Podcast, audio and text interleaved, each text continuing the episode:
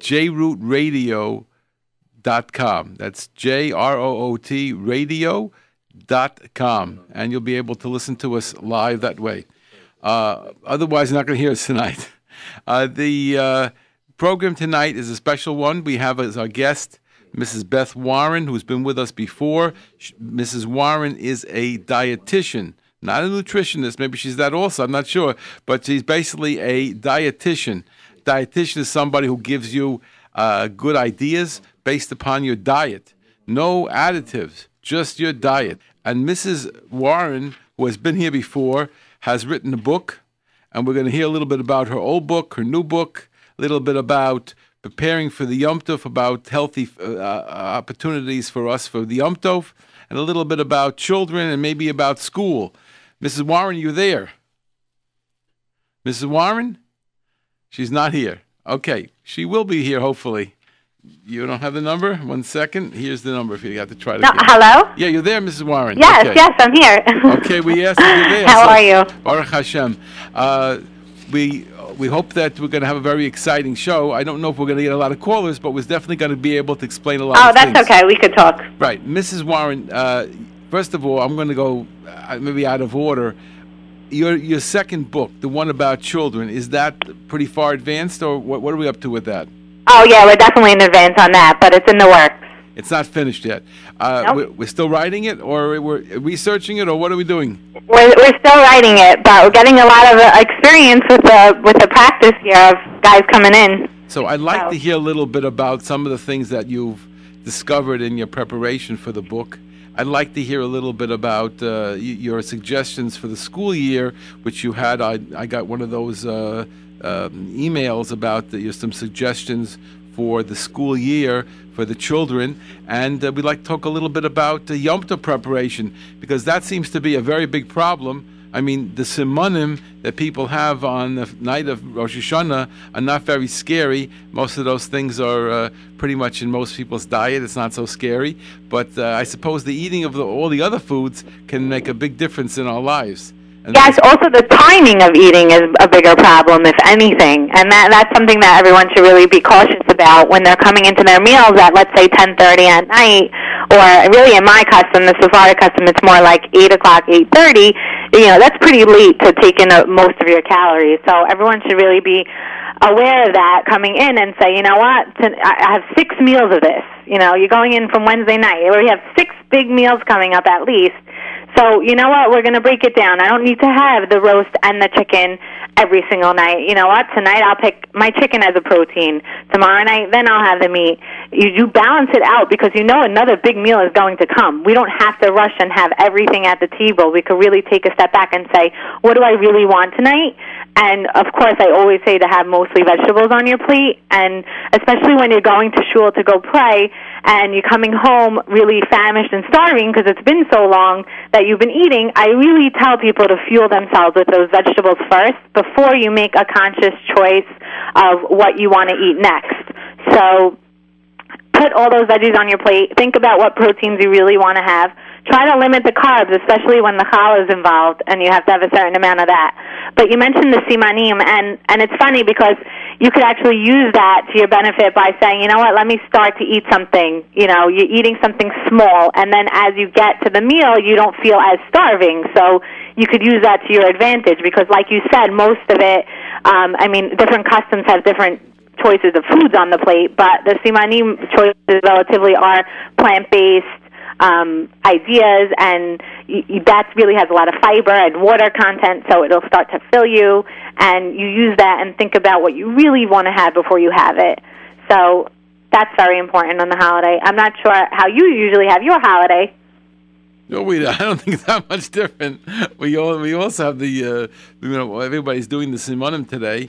When we were kids Mm-hmm. growing up, pretty much uh, we, it was in our world. It was limited to uh, you dip the apple in the honey, put the hal in the honey, and and you take a, uh you know the head of the fish or the head of uh, keves. But we that that's basically what we used to have when we were growing up.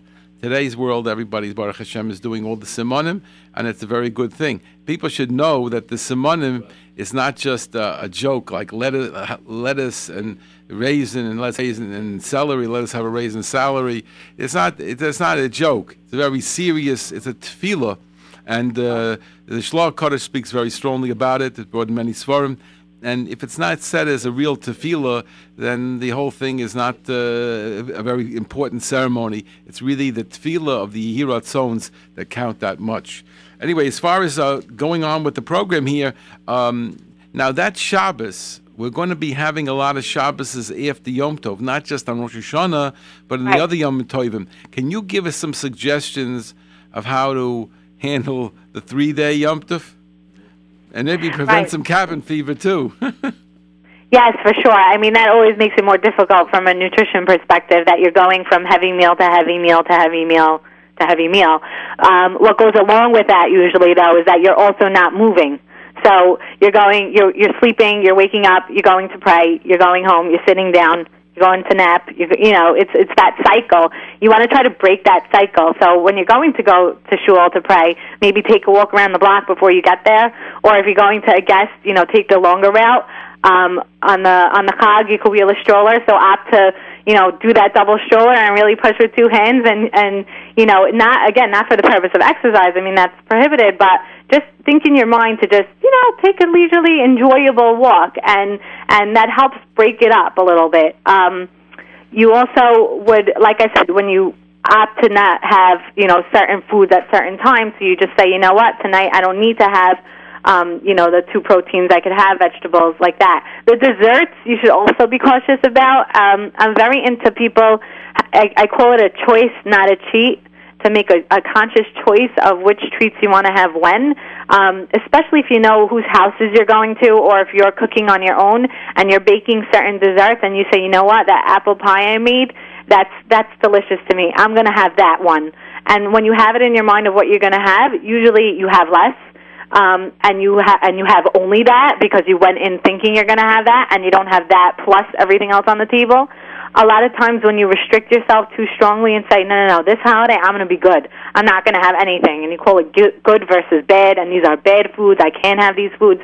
What happens is you take all of a sudden you're sitting there, you're talking, you take a taste, you take another taste, you take six more tastes. Next thing you know, you should have had that piece of cake because it's a lot better to just eat something than try to avoid it and eat and overeat. So um, try to treat yourself over this holiday since there's so much temptation.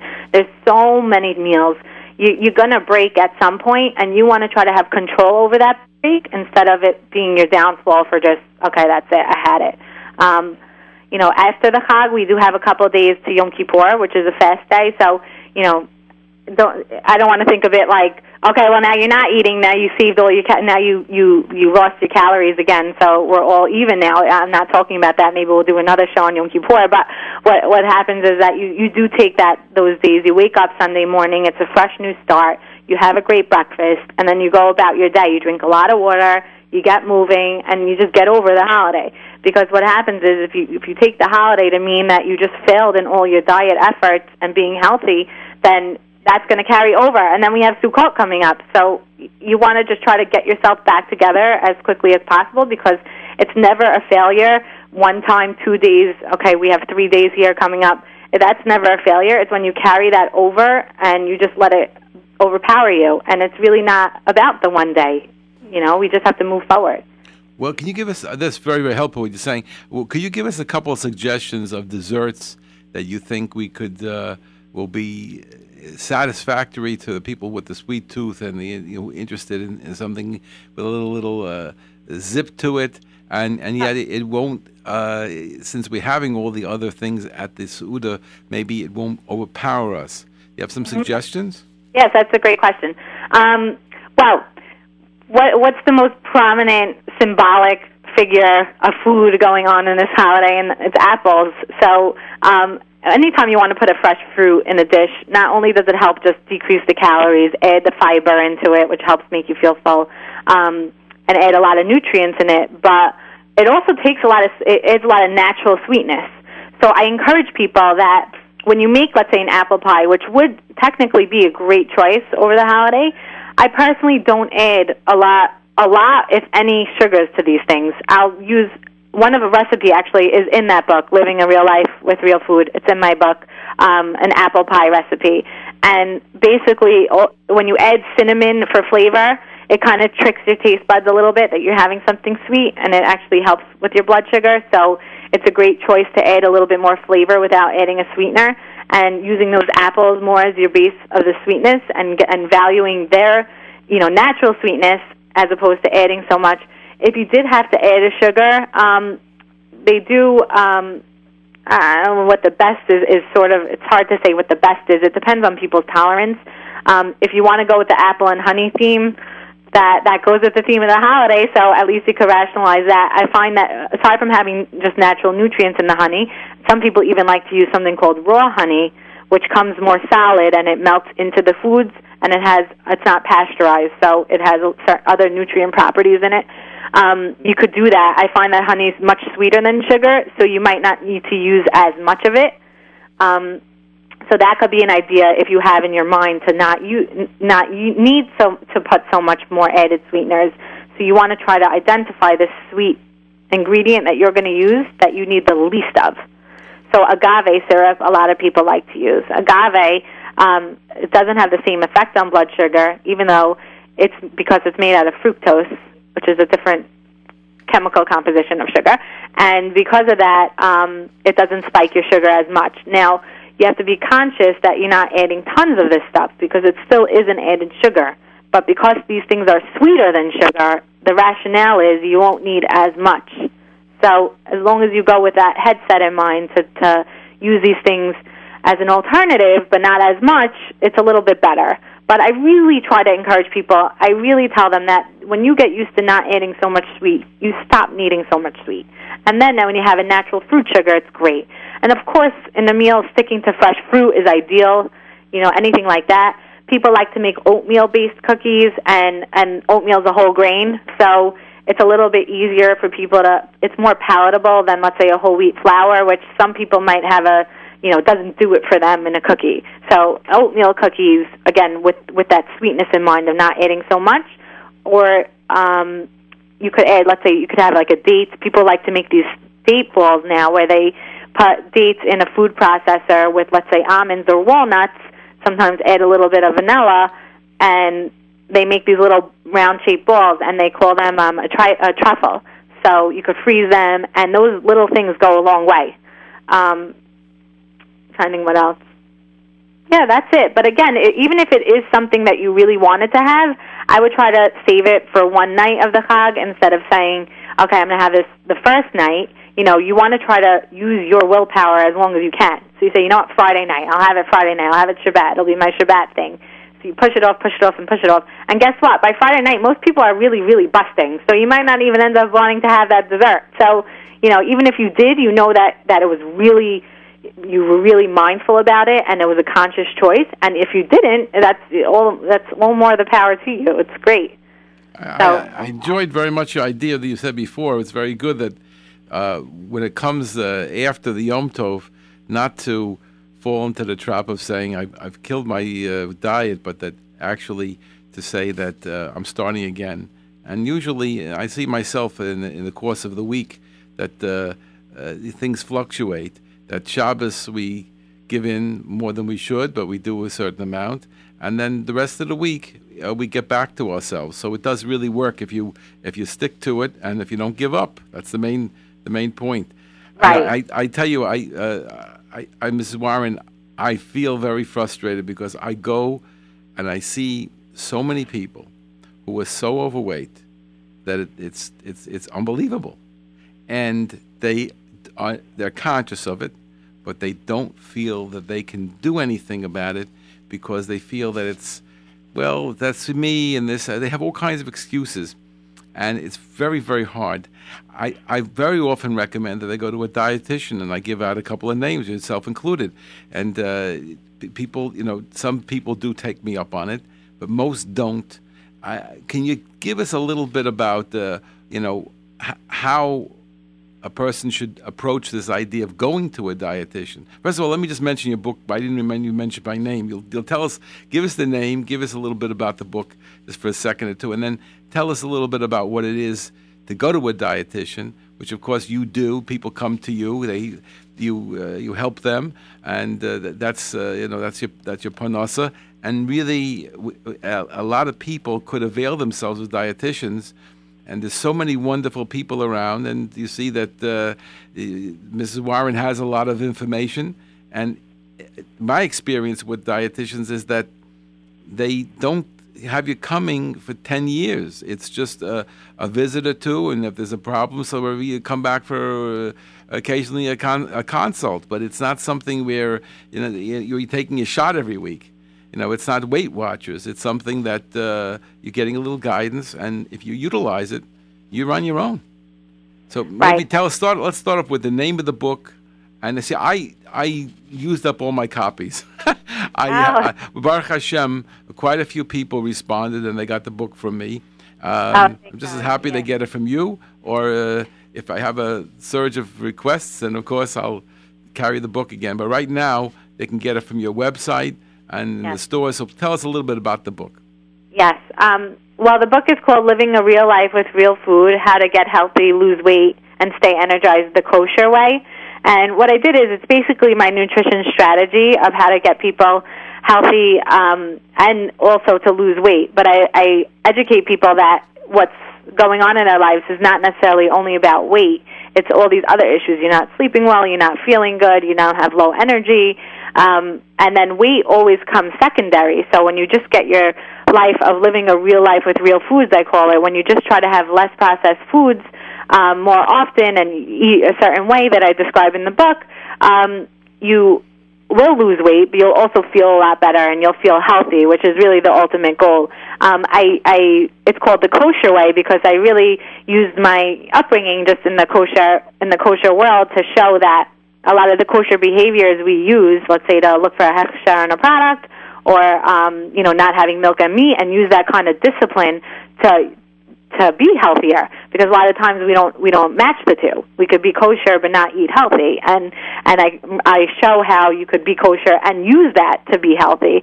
Um, and I also the meal plan ideas and recipes that of just things that I have from my Ashkenazic ancestry and my Sephardic um, background. So um, I give some things like that, and you could website bethwarrennutrition.com, and there's a link for the book. Um, and it really it gives a little education about background, and I also use some like Talmudic and halakhic and little things, anecdotes in there to make it interesting. Um, and now for your next question, Let me uh, let me just say a word because I, I really did enjoy the book. Uh, the first her name is Beth B E T H Warren W A R R E N, and it's Beth Warren at what's the, how does it go? Beth Warren BethWarrenNutrition.com. Nutrition.com. Well, I, I- personally enjoyed a lot of the uh, parts of the book. I like the fact that you did stick a lot of Yiddishkeit into it. I was very happy with that. Most people don't do that. And I also enjoyed very much the list of desserts, uh, uh, no, I'm sorry, and the snacks that you have, which is an extensive list, a lot of good recommendations. There's, there's stuff in there that any person could gain a lot from. And it, it's really a self-help book. You don't really have to, uh, if you don't want to avail yourself of a, of a dietitian, you know, fine. Uh, if you want to avail yourself of a dietitian, so they just help you. I, I want to share with you one more thing before you go on with anything else. People see me eating uh, breakfast sometimes, and they come over to me and they say, you know, uh, I see you're eating healthy foods. You know, I said, I said, it's it's not it's not a mesirus nefesh. I enjoy it. The foods that I prepare in the mornings that we have in the mornings are are, are is so tasty, it's so interesting that I love it, and that's what you have to do when you. It, it, it's not you're not uh, you're not uh, eating all those vegetables, and that you have to eat the vegetables. You have to choose about the way to put the vegetables together that you'll enjoy it. It's not a you know uh, it's not a, it's not something which is a, a must do. I have there's a problem. I must take care of it. It's something that we really it's an opportunity if we utilize it properly. So I, I, I interrupted you. Now where were you up to?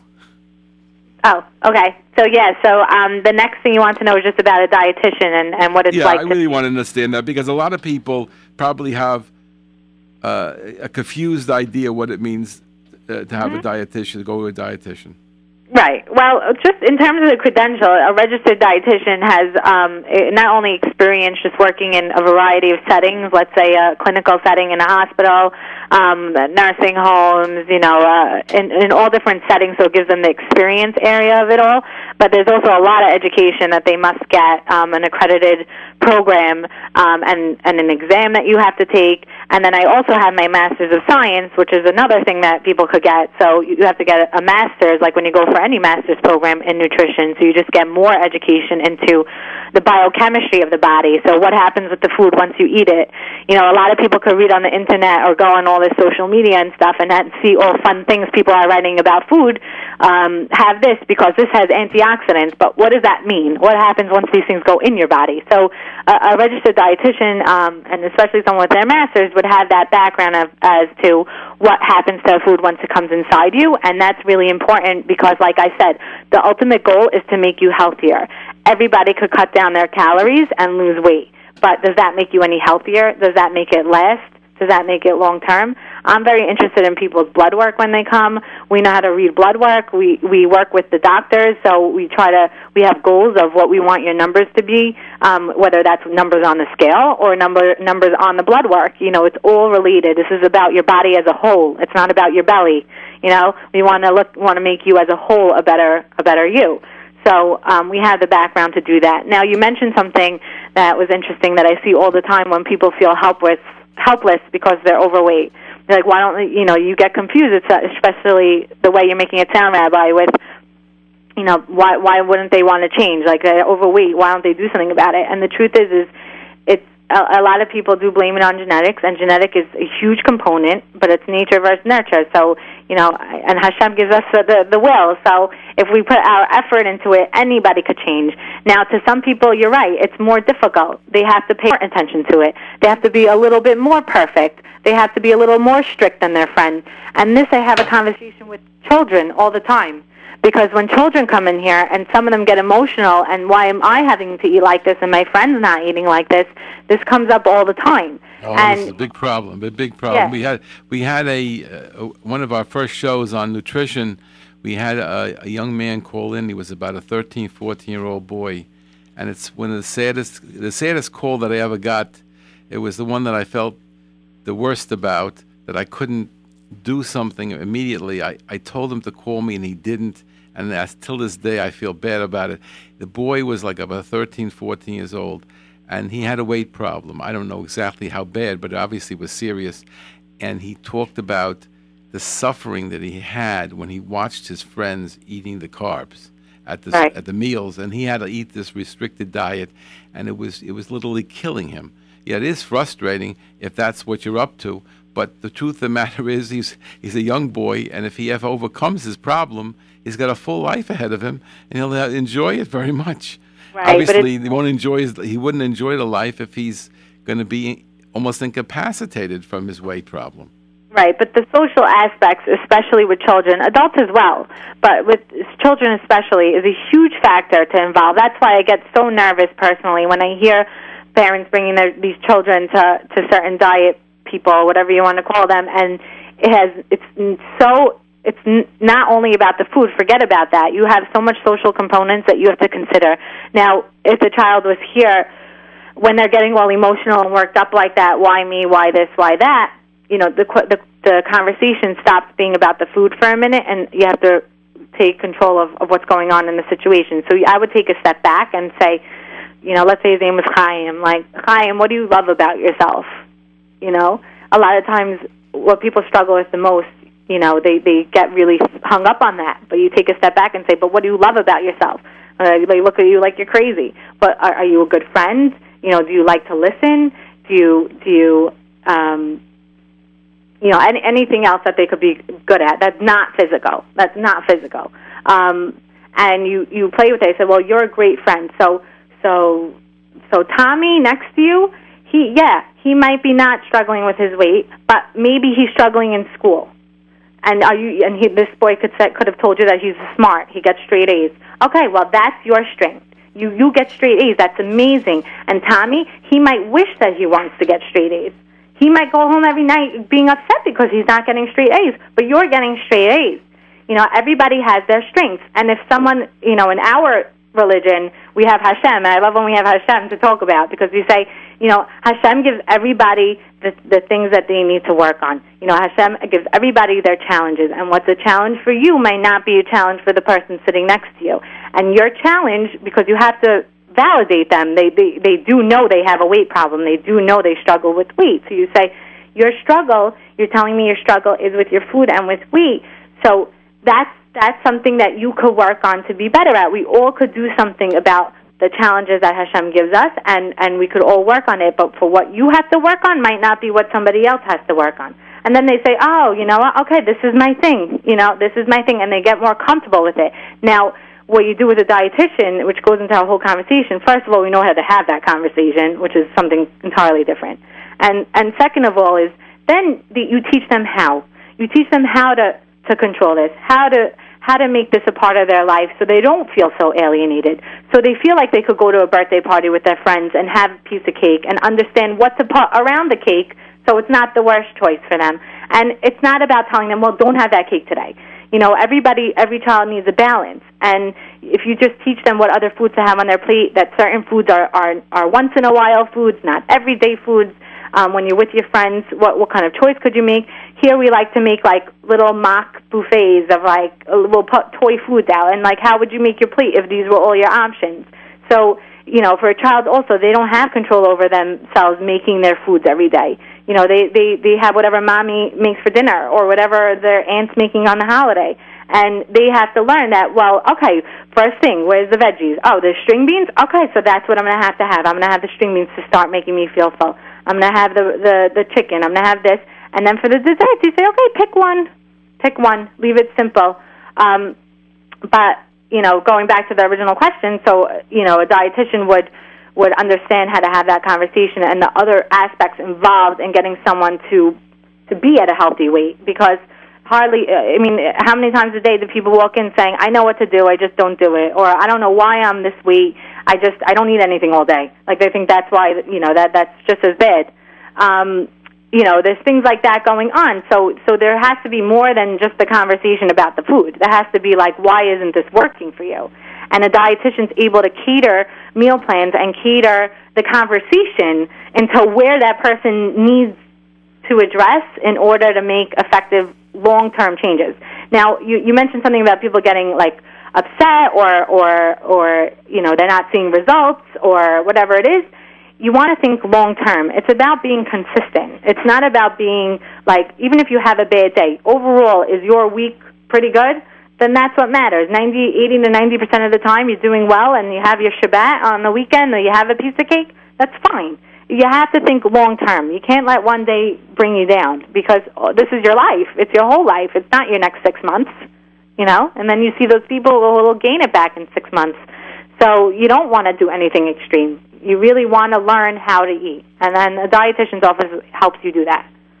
Mrs. Warren, thank you very much. Uh, this, I just to if people just tuned in. This is uh, Rabbi Wikler. I'm Yosef Wikler, Kashrus Magazine editor, and our show is uh, Kashrus on the Air. And our guest tonight is Beth Warren, who is a uh, dietitian and uh, who has the book Again, the name of the book is Real. I don't have it in front of me. What is it again? Living a Real Life with Real Food. Living a Real Life with Real Food. And we're looking forward to the second book to come out in somewhere in the near future. But before we go on, uh, I'm going to just uh, say a word about our sponsor, which is Glatt Mart. And if anybody would like to call in, our call in numbers are 718 683 5858. You can discuss any of your issues with Mrs. Warren. Again, 718 683 5858. Or you can text us at 347 927 8398. The text number again, 347 927 8398. And the call in number, 718 683 5858. And you can ask Mrs. Warren any questions about uh, your own issues involving diet or some suggest or some issues regarding children, which is a, a, a, partial of her specialty, and um, also we were interested in discussing about yeshivas, what they could be doing to improve the situation of the food that is being served there, etc. So there's a lot of issues. If you'd like to call in, Again, 718 683 5858. But before that, I'd like to say a word about Glatt Mart, which is conveniently located at 1205 Avenue M. When I think of Glatt Mart, I think of price, service, convenience, and quality. Whether you shop for a few items or full wagon load, you can save plenty of money while shopping at Glatt Mart. There's weekly specials coming up from September 24th to September 30th include the following Greens Honey Cake, $2.89. Glick's Applesauce, 50 ounce, $2.39. Bloom's Pretzels, 1 ounce, 6 for $1. Amnon's Pizza, that's 8 slices, $7.39. Norman's Yogurt Poppers for the 5.3 ounce, 99 cents. And at Glatt Mart, you also have a convenient arrangement by taking uh, uh, t- taking advantage of their valet parking service. Just pull into Glatt Mart from the 12th Street, East 12th Street entrance. They'll park the car for you and have it ready to load up with all the specials items you purchase in the store. And at Glatt Mart, the quality of the meats is A1. With kosher certification from both the Star K and the Vaad Hakashrus of Flatbush, with Beis Yosef meats and with expert Nikor at Glatt Mart, you're getting quality kashrus. Glatt Mart is at 1205 Avenue M, meaning your shopping needs is their top priority. If you meet Dove in Glatt Mart, tell him you heard about Glatt Mart on Kashrus on the Air over J Root Radio. And without further ado, I'm going to return to uh, Mrs. Beth Warren, our guest, and we're going to continue our discussion in the area of diet. Mrs. Warren, I, one of the things that I was interested in our previous discussions, and I see that you're writing this book, can you share with us some of the uh, issues that you've uh, uncovered over the years, uh, some of the um, more uh, interesting stories uh, that you've had with children? I mean, or with adults if you want, but I, would like to hear some like more personal stories like this person came, this was the issue, and, and this was a problem, we overcame it, and how we overcame it. Right. Well, something that recently happened. Um, that I want a lot of. I actually start the book this way, explaining that a lot of times, you know, parents come in with with their child, or they'll speak to me first about it, and they'll they'll think something's wrong with their child. They'll say she just doesn't stop thinking about food. She just doesn't stop thinking about food. She doesn't. She wants to know what she's going to eat next. She sees the food and she devours it really fast. Like they, they think there's something wrong, and and I actually spend the beginning part of the the, the book explaining that this is me. I always loved food. People think as a nutritionist you hate food. It's the opposite. You're in this industry because you love food and you want to teach people how to eat the food. And what happened was is that um, because you have to recognize you know that there's nothing wrong with your child and that loving food is really a part of them they love food and and and acknowledging like just like certain children love to do sports and certain children love you know to to love school or whatever it is they love their food. They love to know what meal they're going to have next. And when they come to it, um, when, when as long as the parent recognizes that, okay, my, my, my child, there's nothing wrong with my child, you just come to love that about them. And you, and when a child doesn't feel like they're doing something wrong by loving it, and when you acknowledge that it's a part of them, that's a very big thing because when a child feels like they're doing something wrong, why, wait, why? Why do I love food like this? then it becomes a control thing. Like, why can't I control myself around food? Why is it always about food? And then they start second guessing themselves, and then they think there's something wrong with them, and there's nothing wrong with them. They love food, and and you just have to teach them how to eat it. And that's why when people come in here, that that they learn. Now, why do I bring this up? Because recently, what happened is they're gonna these kids are gonna always be thinking about food. They're gonna always value you know their times to eat. They're gonna they're gonna want to know what they're having next. They're gonna look forward to it, and it's gonna be like the best thing they ever did, and and that's great. And when a child's sitting here, how I explain to children, to especially this this child was six years old, so she comes to me, and I was explaining to her, um, like I do all children, is that to break it down very simply, you pick one munchie snack a day and one fruit vegetable snack a day. So that's your school day. You have two choices of a snack. One could be, a, I call it a munchie snack. One could be fruits and vegetables. Um, just to put it very simple, this is six years old. So what happened? This girl, her parents both work, and sometimes she would stay at a grandma's house for the day. Sometimes she would be with the father all day, and sometimes she'd be with the mother all day.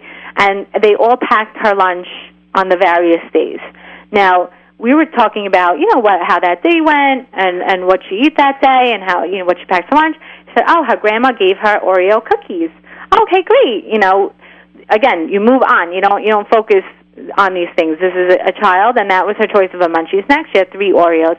Okay, great. Grandma was watching her that day, and Grandma packed her three Oreos, and she was going on about her day. And then she says, "Okay, and, and later I want to have my ice cream." Now, remember, I just said that we learn here to have one munchie snack a day and one fruits and vegetable snacks a day. And the second it came out of her mouth about the ice cream, she realized on her own because she's been coming here that, oh no, I had the cookies. So this girl, poor six year old, really broke down and started crying. Now, remember, I just told you, food for these kids is a part of them. This is what they look forward to. When she realized that she already had her munchie snack, this could have been couldn't have been more worse news for her that she shouldn't be having the ice cream later. So she started a, hysterical crying, very very upset. Now, it was really heartbreaking. It was heartbreaking to watch. She just it was the end of the world for her. So in the end, I said, okay, we have to all calm down here. You know, when mommy's leaving now with the child, I just now the child is all she comes is cry. You know, I have to we have to fix the situation. So we all took a deep breath um, I always get them to take a deep breath. I ask, why is she upset? You know, and she says she wants her ice cream, she wants her ice cream, she wants her ice cream, going on and on. Now, what happened was we got her to calm down, and um, I explained, and she knows. She knows already that she had the cookie. She shouldn't be having the ice cream. Now, what we did was we just, again, she's six years old, moved away from the situation because she was very upset it wouldn't have helped at that specific situation. But what we took from that is we discussed what kind of snack options we can ask grandma to pack for us so that when we come home next time we could have something like ice cream. So we said, you know what, maybe it'll be a good idea to ask grandma and we wrote down together some options of a snack she could she could ask grandma to give. So she's going to go back to grandma. What were, what were, they, Mrs. Warren? Let's hear some suggestions. No, so it would be because she has her munchie snack leader. She was really uh, in the more food oriented snacks. So again, that could be fruits and vegetables, just simple.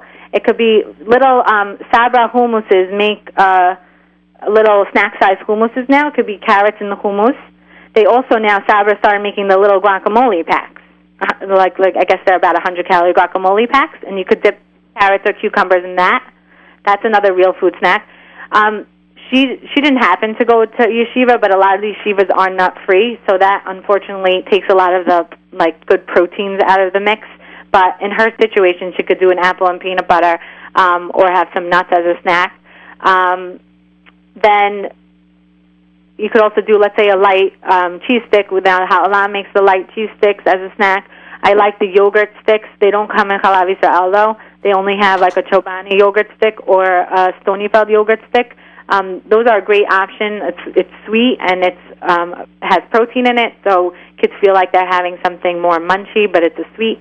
Um, but in terms of those once in a while foods, like I said, like ice cream or cookies, um, if they're going to have that, it definitely could only be once a day. So whether they want to have that later or they want to have that in school, that's their choice to make. And that's another important thing with kids that I find. You have to give them a choice. You can't say you can't eat this, you can't eat this. You just lay out the choices. We can we can have cookies, but we have to choose when we're going to eat them. So when you don't feel like that you're taking their food away from them, which really is heartbreaking, like I said, when they feel like you're taking their food away from them, then they become more open and susceptible to trying to eat healthier because they know if they really wanted it, they could have it. I have a funny story I tell people. This is actually with an adult who was coming with her child. Now, before you go on to that, I'd love to hear a little bit more about this girl. What what what kind of a problem did she have by six, at six years old? Uh huh. Well, had, she was she was yes, great question. She was clinically obese, um, and she also her blood work was showing um, high triglycerides, and her blood sugar was borderline.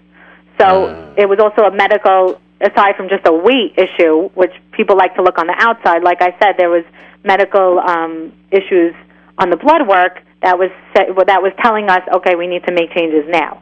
You know, mm-hmm. um, a lot of parents are afraid to bring young kids in. They feel like, you know, I don't want to give them the complex. I don't want them to make them think about this.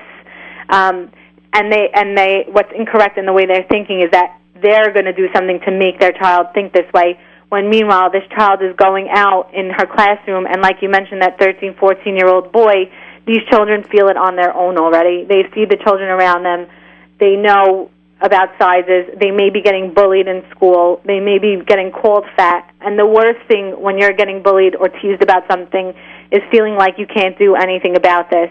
Like oh i know i'm fat. Okay now i'm i'm depressed. I'm unhappy. And everything in my life is affected by this. But when you give when you empower them with telling them, no, this you can do you you can as long as you know you're eating healthy, you're doing the right thing for yourself. You're you're healthy and and in, encouraging them by teaching them how to be healthy it makes them feel like they're doing something about this. And when they feel like, "Oh, I don't care that he's telling me that. I know I know I got this. I know I'm doing something about this."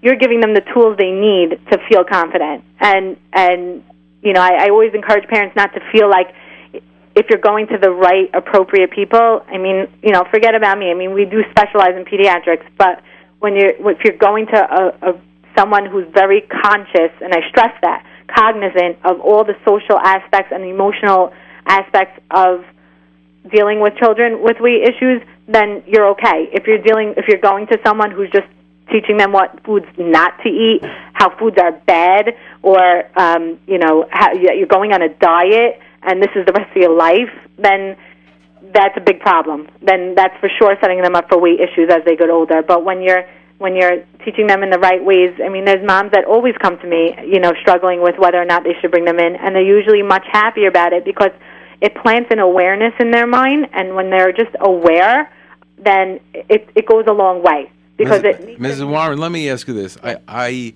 I, am wondering how can you give us some idea how to identify the problem that you know the, the, how how would the person unless you took the blood work how would you know that this child is you know it's is beyond and has to go in for, for some some heavy duty uh, diet counseling I I just saw recently a boy came back from the summer I saw he lost either lost 20 pounds or he maybe he grew an inch or two whatever it is but he looked completely different, like transformed. Now, a lot of kids will lose that weight. It's the baby fat. So, mm-hmm. and all the mothers are saying that my kid is this is just baby fat. How should a mother or uh, also a teacher identify? How would you identify that we have potentially a problem here? Right. That's a great question because a lot of the things that you were saying means that people are focusing solely on the outside.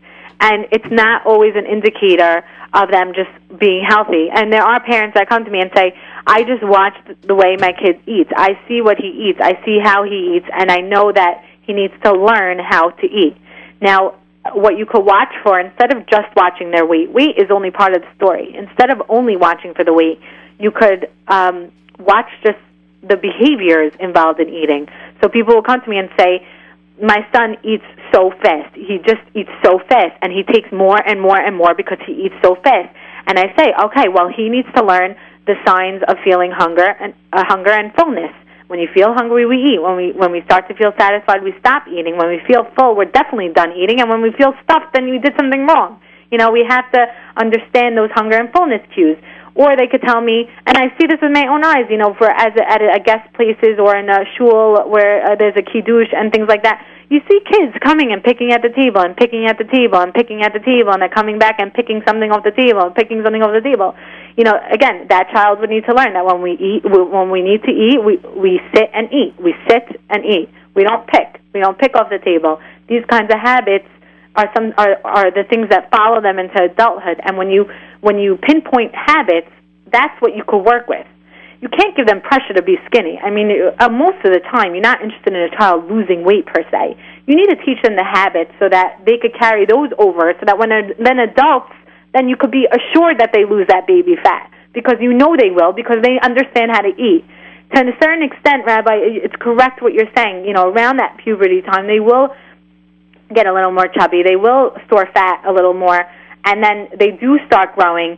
And you want to be on top of that. You want to be sure that when they grow, yes, they will in fact, you know, lose that weight or or become more proportional, or whatever it is. it's those behaviors that you need to look out for. If they have these certain behaviors in place that are you see that they overeat. You see that they just browse, you know, graze in the kitchen and just grab in the refrigerator, and you know they just ate dinner and they're not hungry. Those kinds of things are the things that you need to work with because then you then the weight, like I said, the weight's always secondary.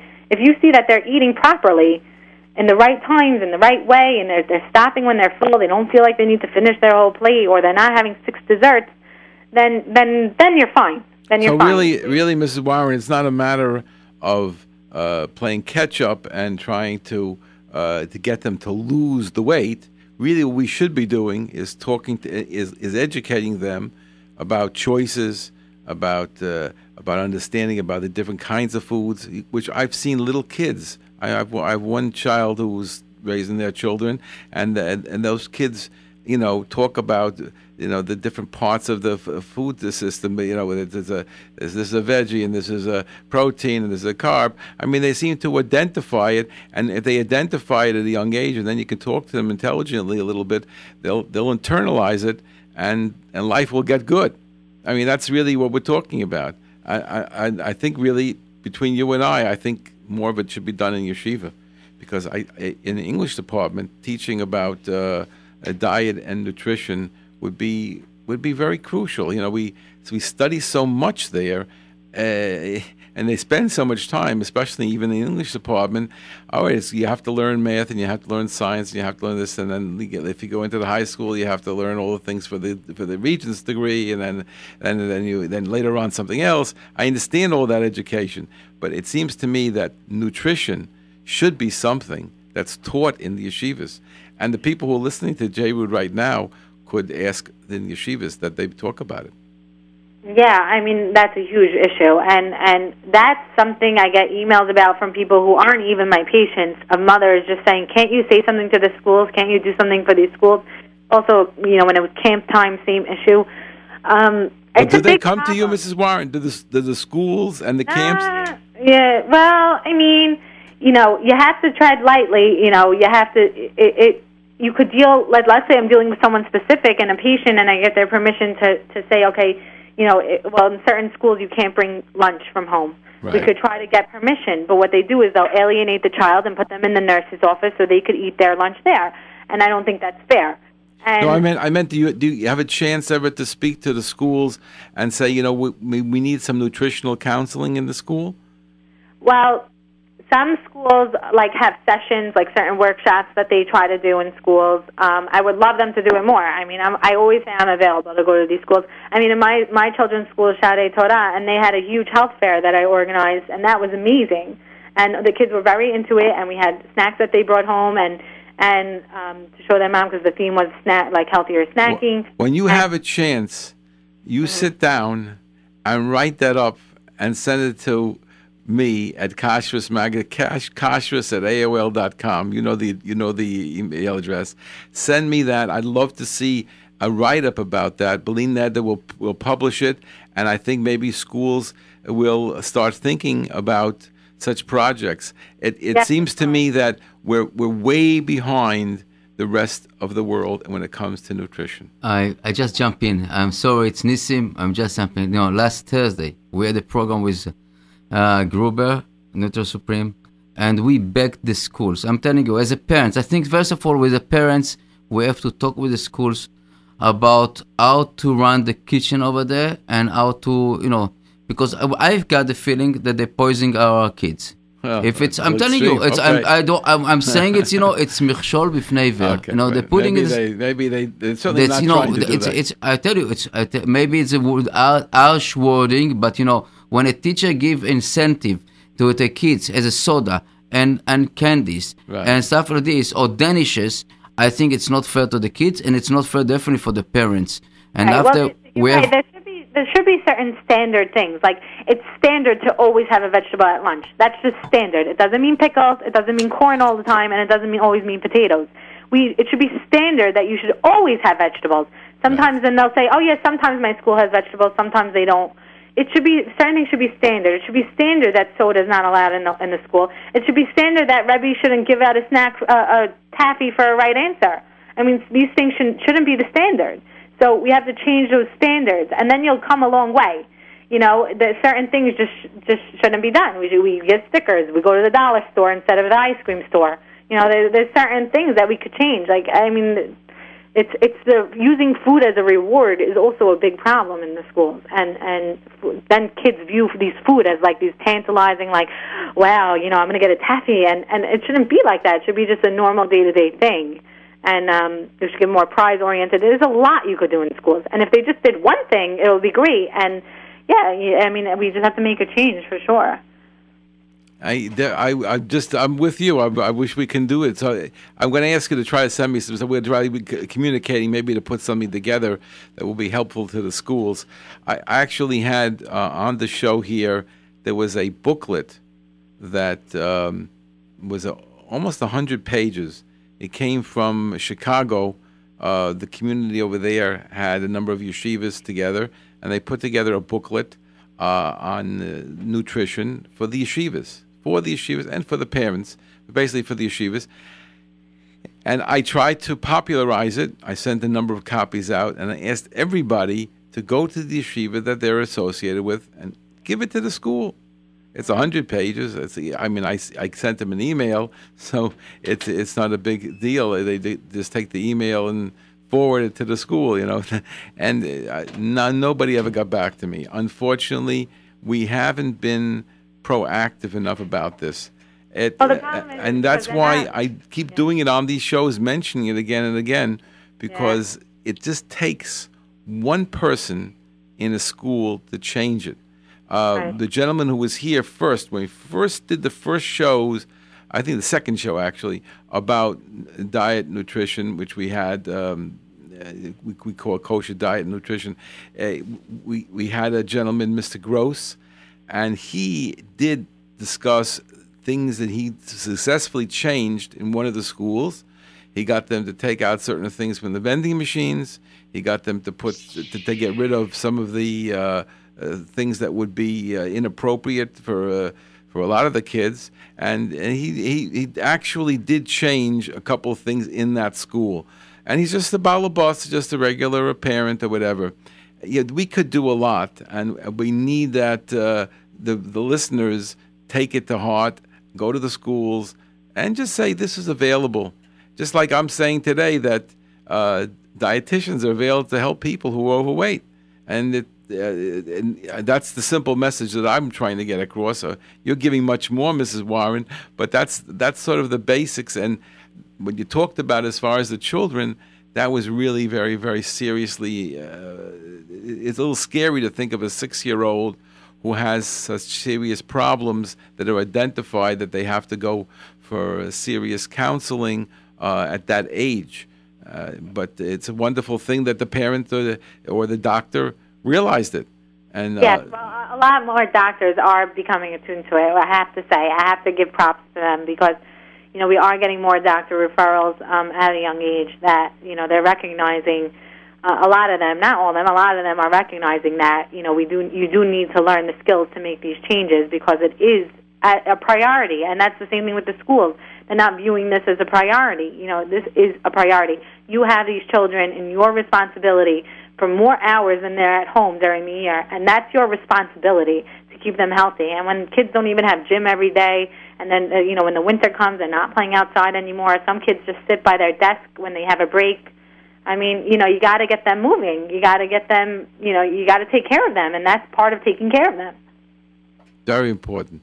Uh, it's it's something that uh, we have as a community a responsibility, and something that uh, uh, as I said, any individual who has some strength and some power and some connections with different yeshivas can get involved. But let me ask you this: I'm in a delicate position, and uh, maybe you can give me a suggestion because we only have another minute. I see somebody. Let's say I see somebody who is seriously overweight, and I mean seriously overweight, uh, or I see a child who I have seen and I observed some of the behavior that you're talking about, whether I'm a teacher or whether I'm just somebody watching and I, I, I feel there's an issue here. What should I say to that person, the adult? What should I say to that parent? That's a very tough call. It really is. I mean, but I have it every day. I no, really have it every day. My, no, imagine my shoes walking around in the world. But what happens is, is that if someone's not motivated to change, whether you tell them or not, they're not going to change. Um, I have even wives who bring their husbands in who aren't motivated to change, and then it does nothing. So what I would tell you, um, especially if you're close with these people, is you look for that opening. You look for that time of that they they kind of mention something. They kind of mention like, oh, maybe I should start watching myself, or they mention like, oh, I wonder what a better choice of peanut butter would be, or you know, oh, look at at, at Avi, he lost so much weight. Look for that opening that you could start the conversation. Because if you're just coming in and say, look, yo, you have this problem, maybe you should go see someone, and here's her number. They're going to be like, they might even get turned more off because also, like we said, everybody feels it. So they might go home that night and be like, why me? Why am I like this? I'm embarrassed. You don't It's- want that. it's an easy way So for I- me I to lose friends. You look for the you look for the opening, and you just you know try to ha- start the conversation and let that lead them into saying maybe I, I'm ready to do something about this now, or you know something But what like about that. it? What about as far as a child? If you go, could you go to a, could you go to a parent and say, I observe certain behavior, I'm familiar with it. In other words, it, we have Yeah, this so as- situation as, with a family. As a family, um, I would never do it in front of the child ever. right. Uh, I would, I would, if they're if they're like a sister or even a close cousin, I think it is it is something that you could again find the opening to mention something. Either you start a conversation with them, like and and dance around it and see what they say, because they might also just feel like they they don't know what to do and feel comfortable to just say something. Um, you could. I have people who call me directly and ask me sometimes. Um, you know what to say, and I, and I guide them in that specific situation. You know, because every situation is different. Um, but again, I would still look for that opening. I would feel more inclined if it was family to be comfortable enough to say something where they won't get upset. But it really depends on the situation. It really does, and you really also have to use your judgment in terms of it being so severe that you need to say something, or something that you know they're the parent and and you know step away. But it, it depends. Like I said, when blood work is involved and you know the child in fact is unhealthy, I Oh, mean it's more critical to step in. Right. I thank you very much, Mrs. Warren, for uh, for joining us today. And uh, people should look for your book, which is called again "Real Living a real life with real food. Living a Real Life with Real Food." Beth Warren. And if you want to get in touch with you, the best is to go to Beth Warren Nutrition. That's W A R R E N. Beth Warren Nutrition dot com. Uh, and if they want to call you, want to give a number? Yes, three four seven two nine two one seven two five. One more time, please. Three four seven two nine two one seven two five. So thank you very much for joining me, and I wish you a katsiva v'kasiva toiva, and you should uh, good gebench the yor we say in the to Barior Svadi. So you say tiski l'shanim rabos, rabot I should say. I got to get my Svardic uh, pronunciation up. Okay, thank you. Yeah, gemar v'chatzima tova, right? Can can. Okay, thank you very much for joining us, and until next week, this is your host Rabbi Yosef Wikler, editor of Kashrus Magazine. If you want to reach us during the week, we our number is 718-336-8544. Thank you very much.